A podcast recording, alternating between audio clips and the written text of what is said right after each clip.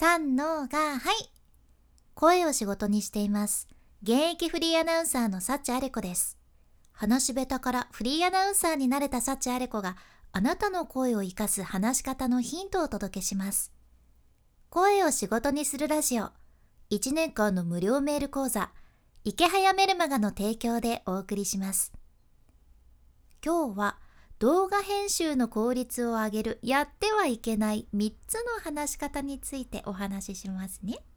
今回タイトルに動画編集っていうのを入れとるっちゃけどこれは音声配信とか声を使う発信やったら何でも当てはまると思います。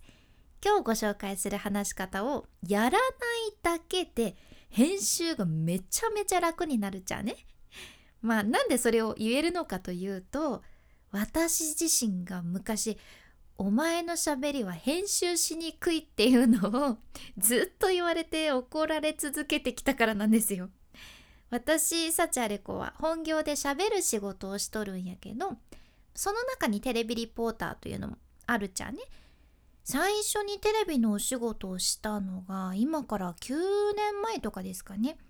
駆け出しの頃から私はとにかく編集しにくいリポーター女王みたいな感じで いやマジでなりたくない女王なんやけど本当に下手くそな自分が嫌で嫌で泣いてない日の方が圧倒的に少ない感じでしたね。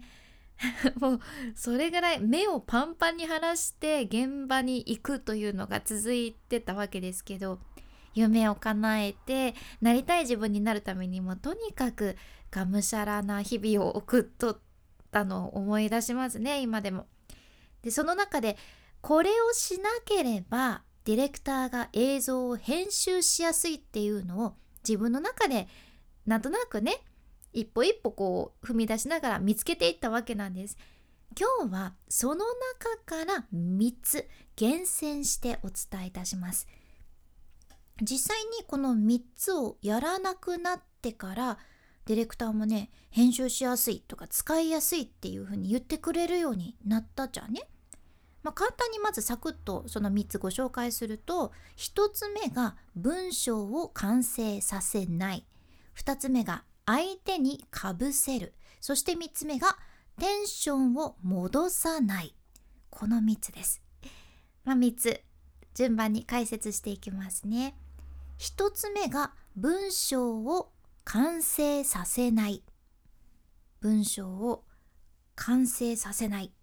あなたはどうかいな話しとる時文章が中途半端になることってないかいな。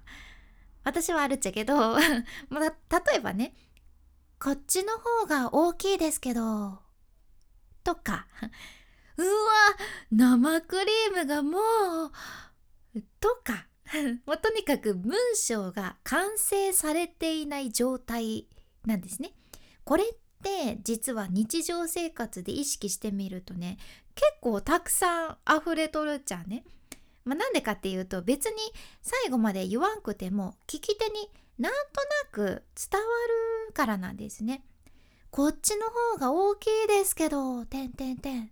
だけ言ってもなんとなく大きいけどうん、別の方がいいのかなとかねなんとなく察しますよね。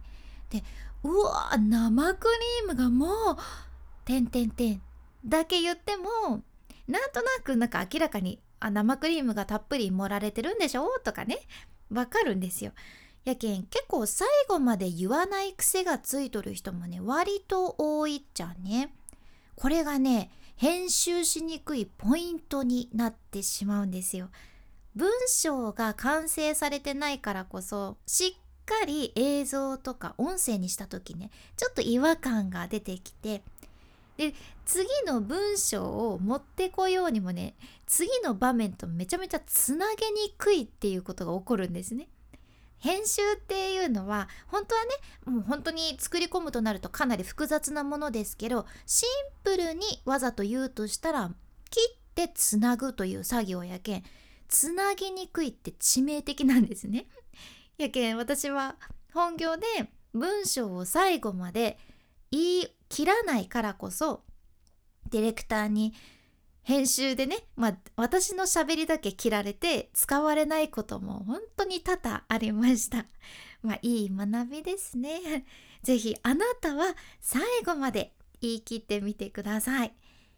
で2つ目2つ目は相手にかぶせる。相手にかぶせるの。やめてください。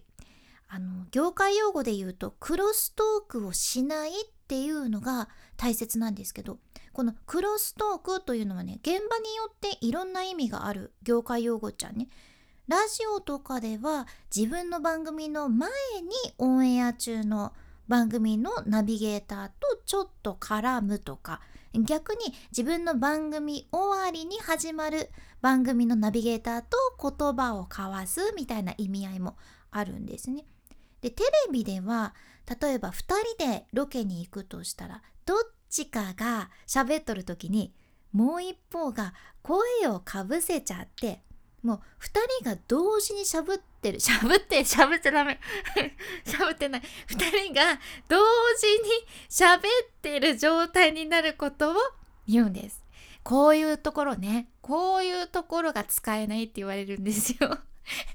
同時に喋るっていうことですね、まあ、つまり2人とも何を言ってるか伝わりにくくなるんですね。伝わるかな？ちょっと待ってくださいね。まあ2人ともさ同時にバーって喋り始めたらどっちがどっちかわからんくて声が重なって聞こえにくいんですね。やけんこの2人とも同時に喋っとるところはね映像とか音声として使いにくいけんもうまずカットされるわけなんですよ。本当は片方がめっちゃいいこと言っとるのに使えなくなるっていうことも起こっちゃうんですね。これも私よくやっちゃってたんですよ。先輩がいいこと言いよるのにさお前の使えない喋りをかぶせんなとかね言われてきましたね。するとこれ言われた私はどうなるのか。かぶるのが怖くて喋れなくなるんですね。先輩にかぶせるのが怖くてはもう言葉が出てこないんですよ。恐ろしいですね。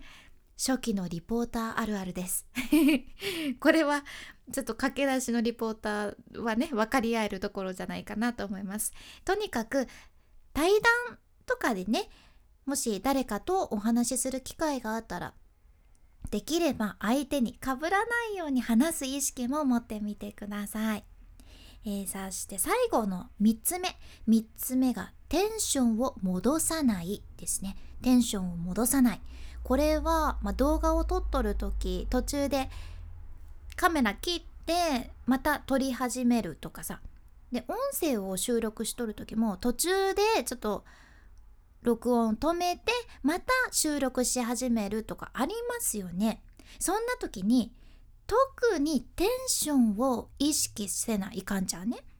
例えばそのテンションを意識してなくてそのままつないだとしたらどうなるかというとちょっとやってみるね。本当に楽しかったんですよ。いや、人生であんなに幸せな瞬間があるなんて思わなかったです。あすいません。宅配便が来て一旦切ったんですよね。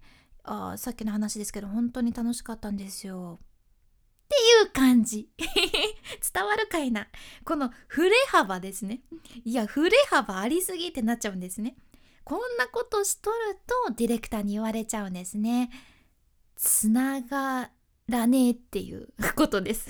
つながらねえって言われちゃう。